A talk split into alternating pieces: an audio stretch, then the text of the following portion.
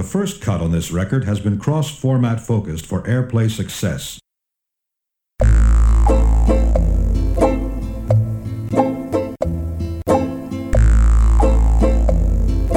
The men beat on their drums.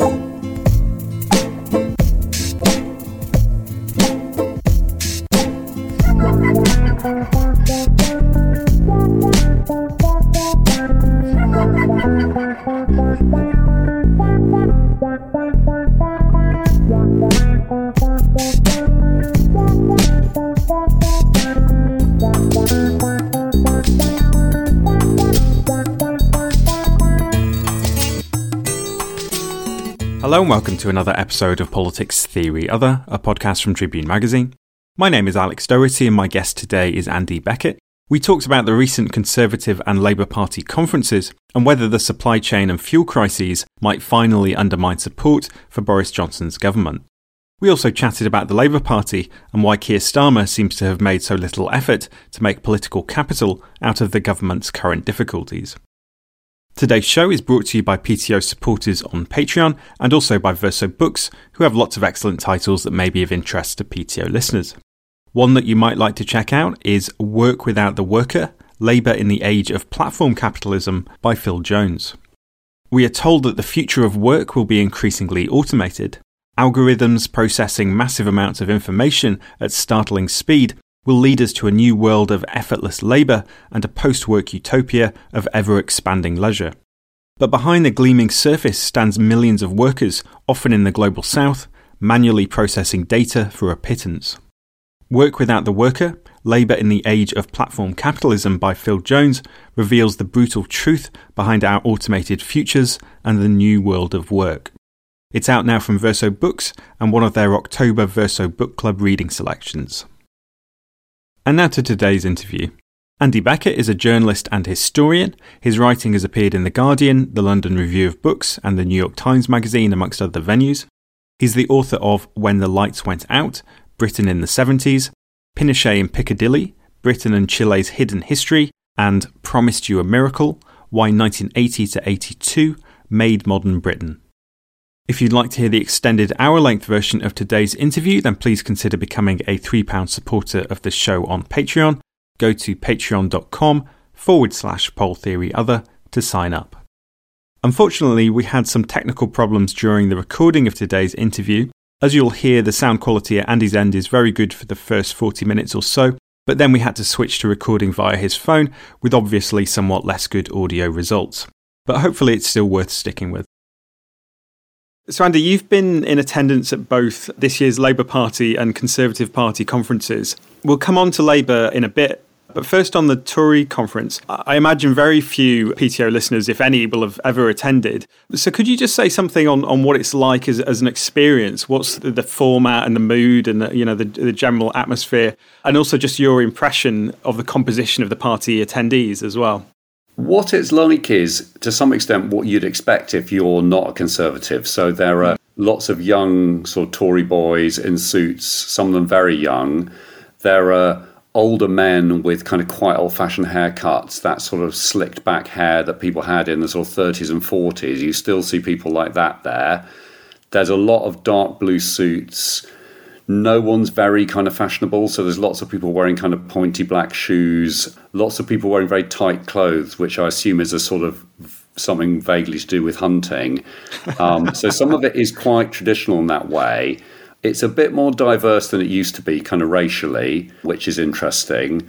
And the mood of it is this year very, very kind of perky. I, I thought people seemed like they couldn't quite believe their luck. That seemed to be the sort of general atmosphere of the mm. politicians and also of the the delegates and the sort of MPs you saw milling around. It's almost that we can't quite believe we're in such a strong position given you know how long we've been in power and you know sotto voce how tricky things have been recently.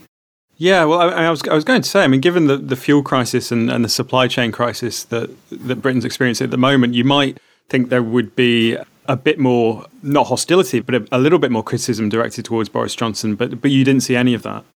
No, not really. No, I mean, there's sort of euphemistic sort of references every now and again, including in Boris Johnson's speech, to sort of you know disruption at the moment or you know tensions at the moment. But even hardly any of those really.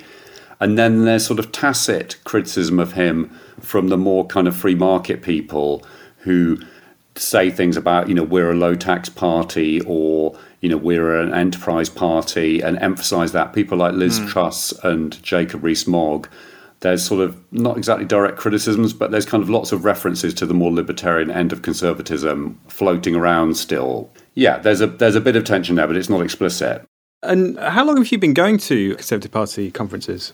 I first one I went to was in the late nineties when um, there was a very interesting and strange fringe event I went to where Margaret Thatcher was speaking in favour of the release of General Pinochet in Blackpool, and I remember that as a kind of strange, ghoulish experience. So I haven't been to every single one since then, but yeah, I, have probably been to, to more than you should. On Boris Johnson and his conference speech, so a lot of people have pointed out that the speech was was peak Johnsonism, very light on detail, full of puns and, and, and jokes intensely boosterish and optimistic about Britain's prospects in, in, in spite of uh, the current current difficulties.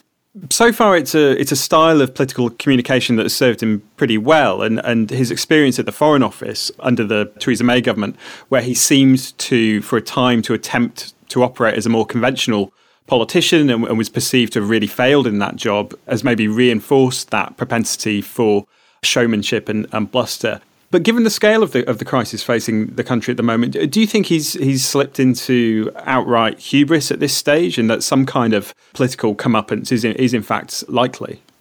I think there was something quite hubristic about the speech. I mean, the proportion of jokes and of kind of wordplay was even higher than you would normally get from him. And some of the kind of riffs took quite a lot of time to, to kind of unfurl. And the speech was quite short. So you sort of think, why is he making a joke about beavers for two minutes out of the 40 minutes when he didn't even mention, for example, the climate emergency until about 30 minutes in? So, yeah, it did feel quite hubristic. It was almost kind of daring people, you know, almost daring to say, let's see quite how light I can be because I'm so powerful. I can almost get away with saying anything and I'm just going to say it. I had that air mm. about it.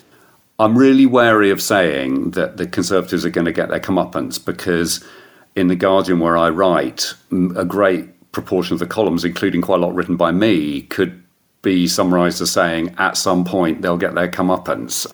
But it does feel a bit like there's a kind of law of gravity being defied here politically, that, that so many things are going so badly and the government is not quite as popular as it maybe thinks it is. I mean, their poll ratings have been slipping a bit. They're now sort of high 30s, which is decent for midterm, but it's not kind of outstanding. And there's a lot of talk about Johnson being impregnable. I mean, at this stage in the Blair government, the first Blair government or the second, Blair would have been at probably 50% in the polls, not 37, 38. And Blair's majority was much, much bigger. And I think some of the talk of it being a sort of landslide majority is a bit deceptive. I think historically a majority of 80 or 82 is sort of solid. It's not huge. So I wonder whether the media and the Conservatives, kind of between them, have sort of created an impression that the Conservatives are in a sort of position of Blair like strength or Thatcher like strength, when I'm not quite sure that they are. And do you think that the sense of impotence and despair that there is on, on the left about this seemingly very solid Tory voting bloc is to do with the fact that we tend to look at, at, the Conservative government and say, well, they've been in, you know, they've been in power for, for more than a decade. But in fact, Johnson's not been in power very long himself, only a couple of years. And given his insurgent populist style, the way the party effectively cannibalised the UKIP vote, it's in fact better to think of the Johnson government as relatively new and distinct from those previous Tory governments because it doesn't seem really almost as if the public identifies Johnson with the party of David Cameron or, or even Theresa May and that rather he's still seen as this anti establishment politician despite being the incumbent. I think he's certainly seen that way by the 40 odd percent of the public that support the Conservatives. I think it's been a real failing of Labour under Keir Starmer, and I think to an extent under Jeremy Corbyn as well, to not associate them sufficiently closely with things like austerity and lots of things that Cameron and May did that were, if you're on the left, pretty disastrous. Jeremy Corbyn didn't want to do personal attacks, and I think that was kind of admirable, but I think that was also fatal in 2019 because there was very little talk in the Labour campaign literature in 2019 about the, the long period of Conservative rule and quite how badly it had gone, even on its own terms. So I think there is that sense of it's a new government, and obviously that's something that Johnson really pushes. I think also there's, I would argue, an exaggerated sense of how strong the government's position is because we're not used to Conservative governments with decent majorities. This is the first one since 87. In a way, we're used to the Tories being in power, but only quite precariously under Cameron and under May. And so when they get a majority of 80, we sort of overreact a bit, I would argue. Um, a majority of 80, where a lot of the seats are marginals and are not historically conservative seats, is maybe not that impregnable. From the outside, it seemed very striking how much the conference seemed to be focused on Johnson. Rishi Sunak's speech was, was a bit of a damp squib perhaps Priti Patel's seemed to be the only really notable one aside from from Johnson and all the kind of imagery at the start of Johnson's speech was all about him. There was very little sense of him leading a cabinet particularly. Do you think his dominance at the conference reflects his his vanity and, and perhaps insecurity as well? Or do you think it's a deliberate strategy that that's part of that effort to encourage voters to think in terms of voting for Boris Johnson rather than voting for the Conservative Party? I think there's definitely some vanity there it was really striking during his speech that when he said something that led to a lot of applause, he didn't just let the applause kind of run its course. He would just kind of carry on talking, and you couldn't really hear what he was saying. And it was almost like he was so bound up in his own delivery that he couldn't even really notice what was going on in the hall, other than that there was vague approval. So I think there is a sort of vanity and there's a sort of narcissism about how he operates. But I think you're right. There's a there's a definite calculation that being the Boris Johnson party is more popular than being the Conservative Party, and I think polling and focus groups would bear that out, so that they're going in that direction.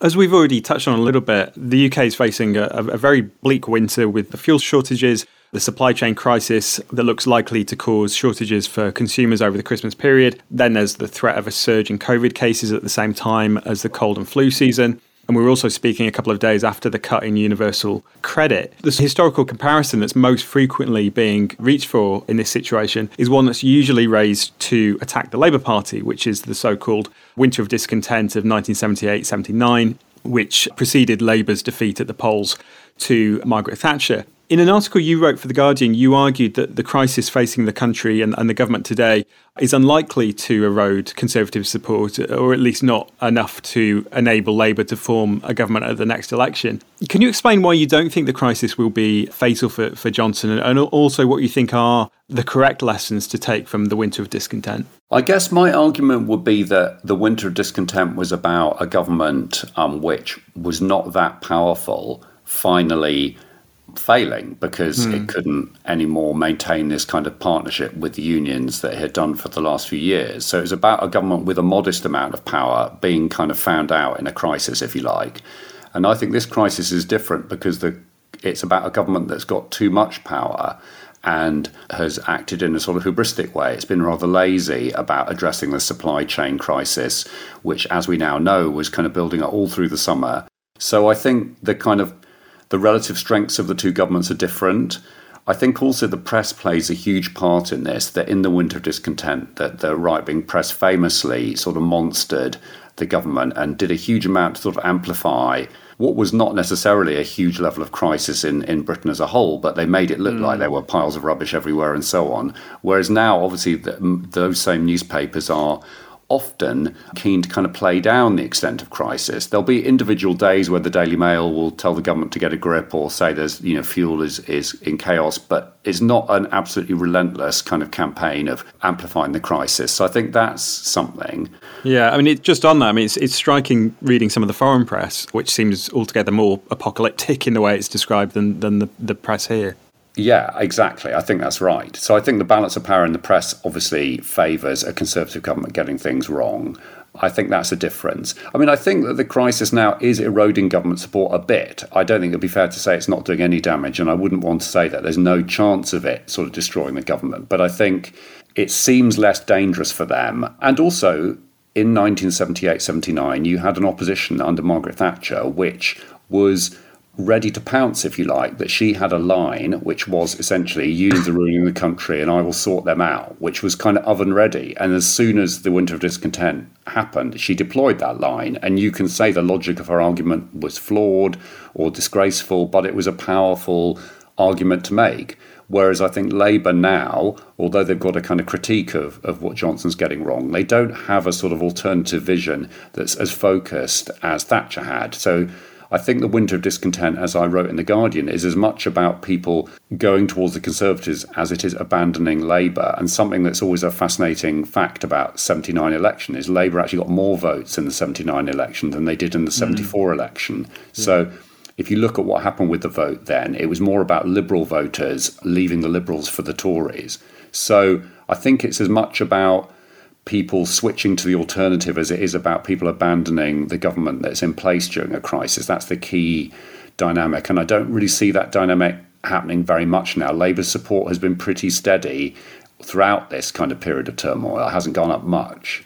Just going back to Boris Johnson's speech, he said in the speech that Britain under the Conservatives is moving towards a high wage, high skill, high productivity economy that the people of this country need and deserve, in which everyone can take pride in their work and the quality of their work. He's blamed immigration and, and, membership of the EU for, for low wages rather uh, than, of course, the previous Tory policy for the fact of, of, of this low wage economy that we have. Do you think Johnson's running the risk of creating unmanageable expectations since it's, it seems pretty unlikely that a high wage economy is possible with Britain's very rentierised and financialised economic model?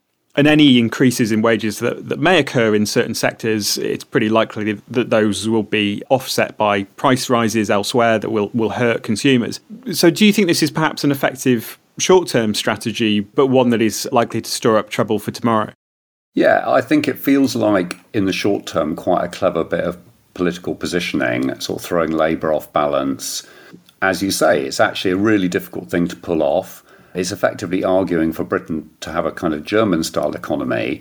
And uh, I think, as you're implying, that would take a long time to create, given the two countries and their histories and cultures are really different. And I'd also argue that you're trying to create a kind of German style economy while the donors for your party and a lot of the people that vote for you are um, not social democratic in outlook. So you're trying to create kind of social democracy without social democratic interests behind it. And I mm. think that's a really hard thing to pull off. One of the things that came up at the conference a lot was they said that they would, in inverted commas, fix the broken property market.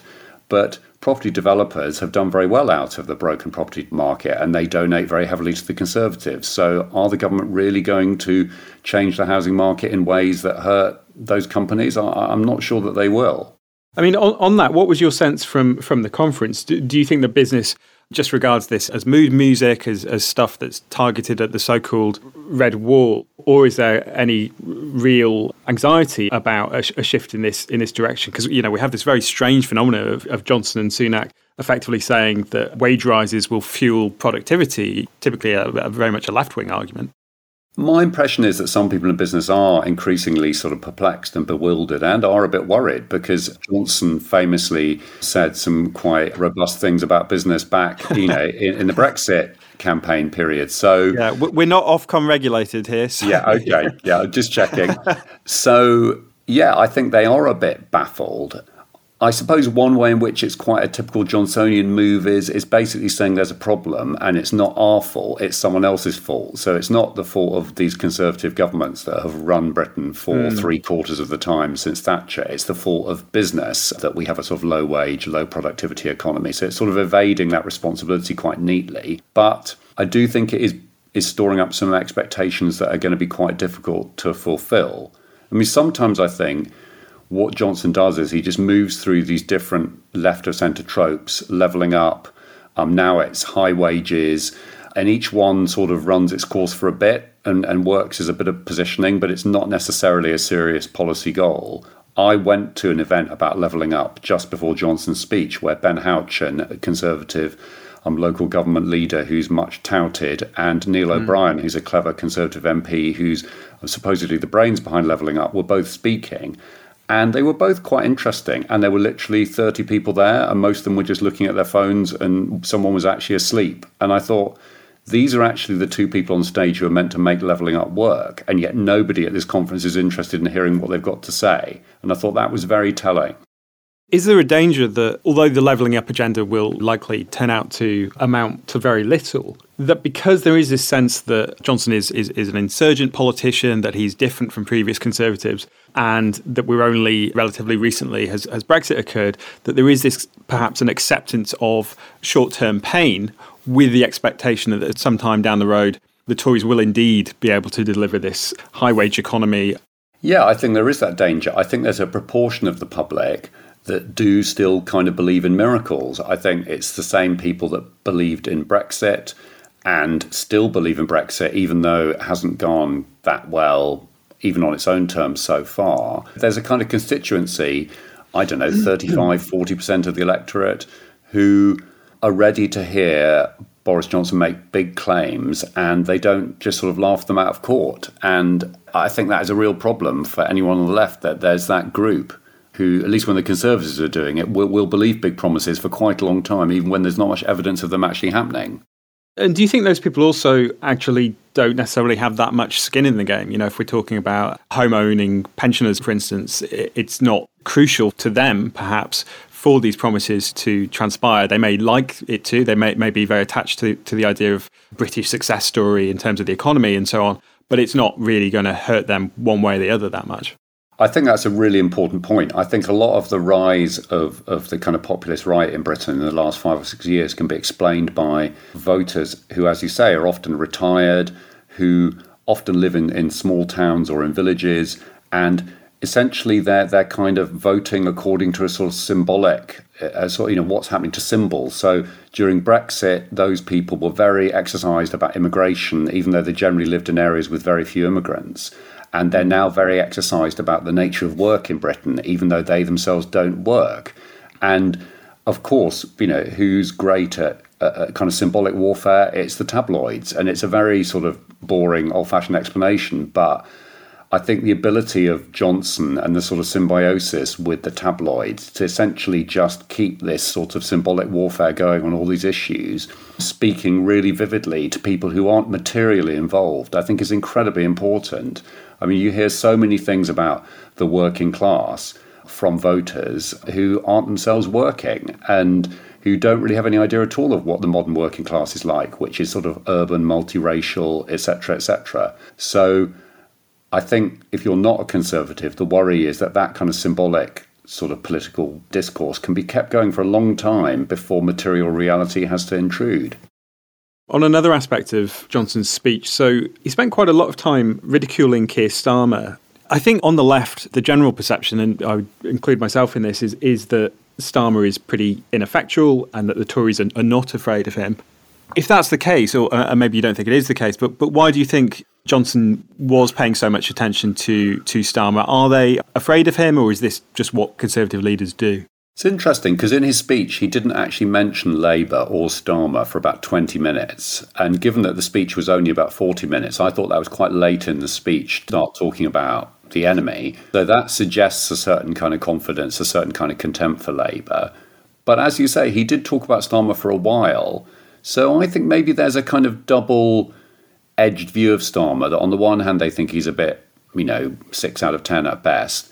But I went to a fringe presentation by a pollster about red wall voters and blue wall voters.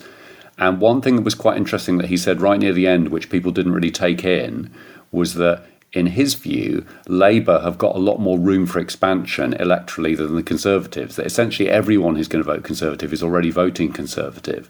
But a lot of people at the moment say they're going to vote Green, and quite a lot of people are going to vote Liberal Democrat. So, at least potentially, this pollster argued Labour could eat into the other left of centre parties, in, whereas the Conservatives haven't really got anywhere extra to get voters from. Now, I'm not sure if I quite agree with that analysis, but I think there's a bit of worry here and there that if Labour got their act together, then they could maybe pose more of a threat. But as for Starmer himself, I think there's a kind of contempt for Starmer.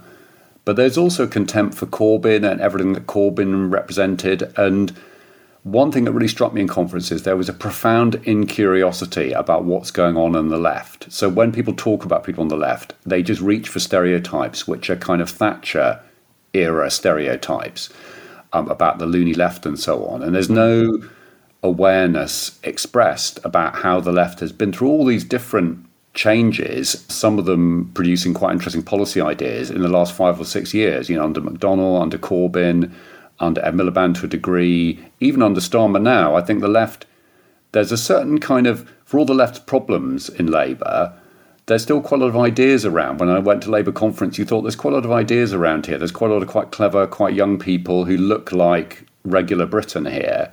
And yet the Conservatives seem to have no interest in what Labour are up to. And I think if you're a really dominant government, you keep quite a close eye on what the opposition are up to. Whereas I think the Conservatives almost can't be bothered. They think they're so safe they don't need to worry.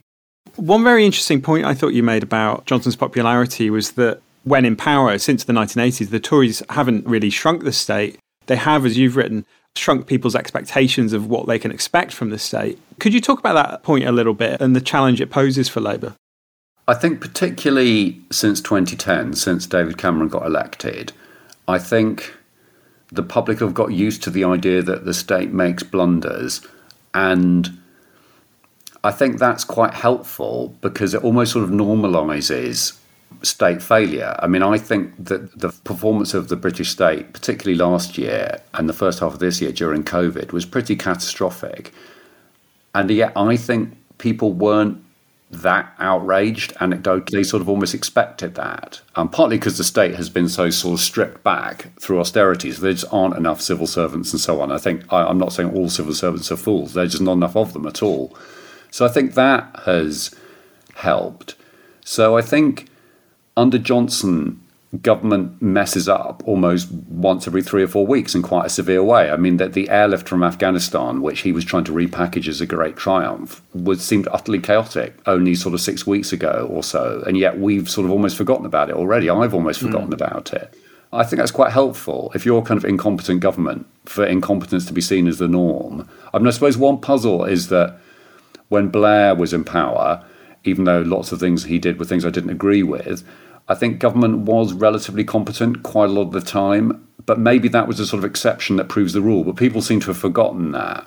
And maybe that's another problem that Labour have that they can't give a convincing account of what life was like under the last Labour government, which I think was the last Labour government was was very disappointing in lots of ways and made some huge mistakes. But day to day administration, even of things like regeneration in the, in the north of England, was actually relatively well done. And yet that's been utterly forgotten. People will tell you straight faced in the northeast of England, Labour never did anything for them. And those are all places that I went to in the 90s with Blair and Brown. And Labour were constantly spending money in those places and opening new things. And certainly somewhere like Newcastle was regenerated a great deal as a result of kind of Labour money and sort of dynamism and political leverage um, in the 90s and the early noughties. So we've forgotten about the relatively competent period under Blair, and then mm. either side of that, the major government and then uh, the Conservative government since 2010 have been fairly accident prone, and I think that's quite helpful if you're accident prone like Johnson. In terms of hostility to Labour in places like the, the Northeast, is a lot of that around local government? That although obviously Labour haven't been in office uh, in Westminster for a long time, they have been running councils elsewhere for, for a very long time. Yeah, I think that's a really important point. So Labour is seen as the kind of establishment locally. I think that's right. And obviously, one of the clever things about austerity politically was that it devolved a lot of the kind of pain.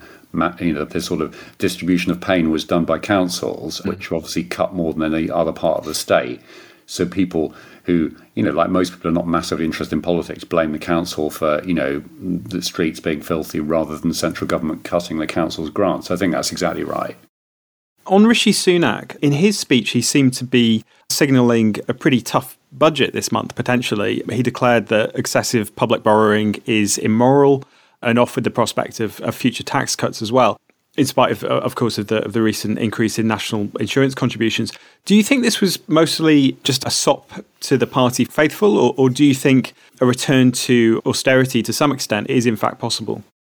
I think it's quite hard to read. It feels to me like an argument to some extent that's probably still going on within the government. I mean, someone said yeah. to me after Johnson's speech when I was complaining to them about how there'd been no policy in it, they said, well, we've got all these announcements coming in a few weeks' time. That made me think, well, but if you had the announcements ready, you'd be announcing them at party conference because that's when the public pays attention. Most members of the public are not going to be tuning in when it's the budget or when it's the spending review. That that's a more specialist audience. So feels to me like that argument about whether the state stays quite big after COVID or whether it gets cut back quite quickly is still going on. And, and I suspect Johnson himself hasn't even decided because sometimes he sounds quite keen on the big state and other times he sounds quite keen on austerity. So I think it's really quite hard to predict. But it did feel at the conference like there's quite a lot of pressure from people like Sunak and Liz Truss to kind of push back to say, look, remember, we are essentially a small state tax cutting party, and that's really what we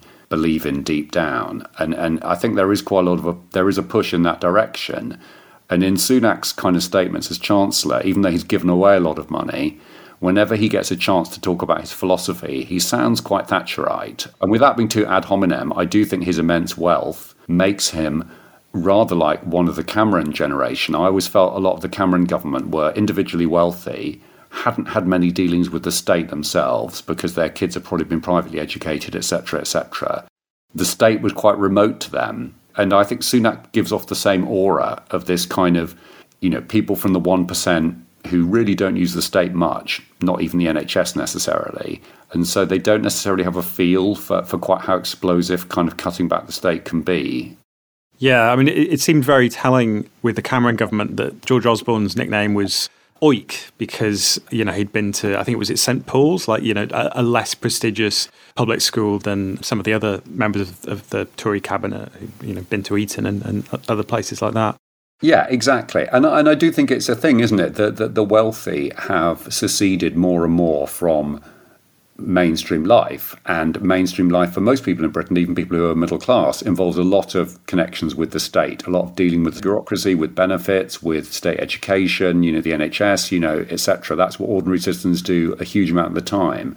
But I don't think that the 1%, or necessarily maybe even the 10%, do that much of that. And I would see Sunak you know, although obviously he came from a background that's not that grand, he is one of the wealthiest MPs in history now through marriage. And very much, you know, if you look at what he wears and his whole kind of aura is he's like a kind of politician. He's much, maybe a bit nicer on the surface, but he's like a kind of, you know, succession era politician. That's what he, his suits and his hoodies and so on tell you. And I think that there's a kind of slightly cavalier attitude toward cutting the state from mm. people like him that, that reminds me of the sort of Osborne Cameron crowd. Do you think for that reason we might come to see Sunak as, as one of the last figures of, of that kind in the Conservative cabinet? Because is one way to think about it that Johnson right now is, is perhaps in a similar position to Thatcher in her first cabinet when she was surrounded by the so called wets who were associated with the post war consensus and were uncomfortable with the Thatcherite agenda. And perhaps although Johnson is, is, is more open to the idea of greater state intervention, he's surrounded by a lot of people who aren't. I think that's a really interesting comparison. I think I think that's probably right. It feels like in the cabinet and in the party generally, there's a lot of people who are pretty keen still on the free market, deregulation. You know, a, a relatively small state. I mean, not a small state when it comes to things like law and order or defence mm. necessarily, but but on the, in the economy, I think that feels like a lot of people are still there. I think the other thing I often think is that, and I'd include Johnson in this, that Conservatives that are slightly breaking with that Thatcherite orthodoxy haven't necessarily been thinking about it for that long. So their critique yeah. of what's wrong with capitalism now or with wages can sometimes, if you're from the left, feel a bit like baby steps, almost like they've finally realised that Britain has a low wage economy or has insufficient levels of investment. So I sometimes think that unlike the Thatcherites, who had you know, they were in the minority early on, but they had a big body of theory and pamphleteering and everything behind them, and lots of intellectual heft. I think they're kind of Tories who are on the sort of the, the Johnson side. They don't necessarily have that much knowledge yet. I'm sounding very patronising, but I think it's just in curiosity on their part that they haven't thought that much about what's wrong with the status quo economically. Yeah, I, that, I mean that sounds right. It doesn't seem like they have any kind of ideological hinterland right now that you know, in the way the Thatcherites did you know all the stuff the Adam Smith Institute was we, were putting out and all the other neoliberal think tanks. Yeah it doesn't exactly because I sort of spend probably an unhealthy amount of time sort of following what those think tanks are up to now. So I'm always thinking where are the new ideas? And I went to the Conservative conference in some ways quite excited because I thought I'm going to go along I'll go to lots of fringe events and I'll find out what's going on here. what are the ideas behind what Johnson's doing?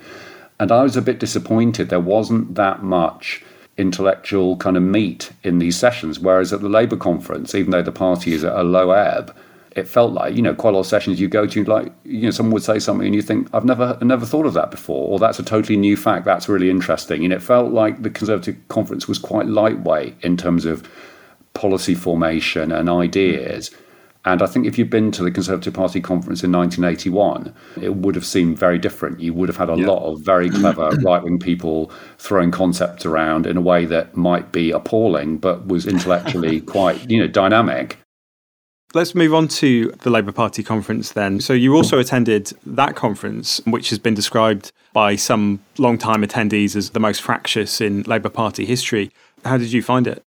I did find it quite a strange kind of conference. It felt like it wasn't exactly directionless, but it felt like there were a lot of different forces pulling in different directions at once. So obviously the whole kind of circulating sort of gossip about who might be the next leader, but also you'd go to some events and you felt there's a really strong residue of, of Corbyn here. There's lots of ideas still around, particularly on the economic side or on the environmental side, that were quite radical, quite interesting they were floating around. But then you'd go to other events and it was this very, very kind of cautious, sort of Starmer style stuff about security and family. And it always feels like all those currents are flowing at once in the party. And the overall mm. effect is a party without, it hasn't got much overall direction. But I think it would be a mistake to say there's nothing going on internally. I think there's all kinds of interesting ideas around. I think even Starmer, I'm not a fan particularly, but I think that in his speech and in his long essay, there's kind of an attempt to say, let's do a modern version of Blairism, but for a much more, a, a much darker world. So let's talk about changing the economy a lot more than Blair would have done. Let's talk about security a lot more because the world's much scarier. Even in Starmer's part of the party, they're trying to create something new. I don't think it's really working, but I don't think it's just complete sort of stasis on his speech and the pamphlet that, that you referenced, do you have any further thoughts on that and how the speech was? I mean, it, it was it seems to be pretty well received by centrist journalists. Uh, even some on the left were not so critical or not as critical as one, as one might imagine. Yeah, I think a lot of centrists were sort of pre-programmed to just praise it because they're kind of pre-programmed to praise anything Starmer does, even if it doesn't appear to be working. But I think there are, yeah, people on the left, I'd include myself, you know, we, we wanted at least to give Starmer the benefit of the doubt at the beginning. And although we might be becoming quite disillusioned quite rapidly, we're still sort of on the lookout for, for things that he's proposing that might be a bit more radical than centrism. And I think Labour's big sort of offer on you know environmental investment that's a big kind of Corbyn scale policy that's basically almost been copied out of the 2019 manifesto. So that's still there. Starmer didn't talk about this as much, but he does talk about this a lot in other contexts. I think Labour's offer on kind of much stronger workplace rights is yeah, it, should, it ought not to be radical. It ought to be just what any decent society has. But it's yeah. it's expanding workplace rights a lot more than Blair would have done. And I think Starmer's much more pro trade union than Blair would have been he's much warmer about union representation. So I think there's some recognition from Starmer that we're not in the world of 97 and that Labour, at least on some issues, has to be a bit more left of centre than it would have been in 97. But I think the problem is that's all mixed in with a whole load of stuff which is very Blairite, or maybe even to the right of Blair, about patriotism, family, community, which to me is very small c conservative and also I don't think it's even really cutting through. Um, at the Conservative mm. conference, there was no sense that they were worried that Starmer was sounding quite socially conservative. They would still caricature him as a sort of stupid liberal lefty from North London, even though he's actually trying terribly hard not to sound like a liberal lefty from North London. Going back to the supply chain crisis and, and the fuel crisis and so on, Starmer seems to have been relatively reluctant to take advantage and to try and make political Capital. In a recent article, James Meadway pointed out that perhaps a more opportunistic leader might have taken a leaf out of Johnson's book and, and maybe got on the high vis jacket and gone out to talk to hauliers and, and lorry drivers and ordinary motorists. Why do you think he's been reluctant to try and make more effort to benefit from the crisis? My assumption is that he's being advised that he ought to be doing this thing called constructive opposition, which is also mm. what hmm. he's done during the pandemic. Yeah. And I think that I think whenever there's a national crisis, it's really hard for the opposition because you either back the government and then they take all the credit, or you don't, and then you're unpatriotic. So it's a difficult situation. But I think constructive opposition is often really, really dangerous, um, particularly for Labour. And I think I'm surprised that Starmer hasn't been more aggressive on the supply chain crisis because during the pandemic he tried constructive opposition and it didn't work politically, and, and yet he seems not to have learned that lesson. It reminds me of Michael Foot supporting Margaret Thatcher during the Falklands War, that that was just a disastrous decision in my view. I mean, philosophically, but also strategically. And you really felt at the Conservative Party conference that they're utterly ruthless about this, that that Starmer thinks he's being constructive, but actually they constantly describe him as unpatriotic and undermining the government. So he doesn't even get any credit for having yeah. been constructive. In fact, he get he gets caricatured as unpatriotic anyway. So why not just be in inverted commas unpatriotic and take the risk of being really tough? And this might be a very unfashionable thing to say, but I think had Corbyn been leader during the pandemic, I think you would have seen a lot more anger from Labour and a lot more kind of emotional empathy with victims. And I think that might have been quite effective, even though Corbyn in other ways was obviously very limited. And if you look at Thatcher, going back to her in the Winter of Discontent, and you see the footage of her on TV, she looks absolutely furious and is very, very effective because she just kind of channels the rage that people that hated unions were feeling then. And I think Starmer hasn't, you know, he makes lots of individually strong points about the government being incompetent and so on and lazy, but he doesn't give you a sort of emotional sense of kind of outrage at the state of the country, I don't think. And mm. I think that's a real problem for Labour. And Angela Rayner gives that a bit more, but then obviously she's in quite a kind of secondary role. I suppose, as well as, as echoing public unhappiness, it, it also gives people license to adopt a more adversarial position vis a vis the government, right? What do you mean exactly? That if you see Labour opposing and, and seeming angry and, and outraged and fiercely making points, that you're more likely to think, oh, actually, yeah, they've got a point. Yeah. And, and maybe I myself am, am, more angry than I thought I was, perhaps. Yeah, no, sorry. Uh, yeah, I think that's a really, really good point. I think that's right. That the weird feeling of kind of numbness that people have, even on the left, during all this period of kind of spectacular sort of mismanagement by the government, I think maybe that's right. That we're not getting a sort of emotional lead from Labour about this. And I think that that is a problem. He's not Starmer's not representing kind of indignation and anger in the way that, that yeah that we might want. You've been listening to Politics Theory Other, a podcast from Tribune Magazine. If you would like to hear the extended version of today's interview and of other PTO shows, then please consider becoming a supporter. You can get access to extended versions of PTO episodes from £3 a month, and if you're outside the UK, you can also now support the show in US dollars or euros. Go to patreon.com forward slash pol theory other to sign up. Thanks for listening.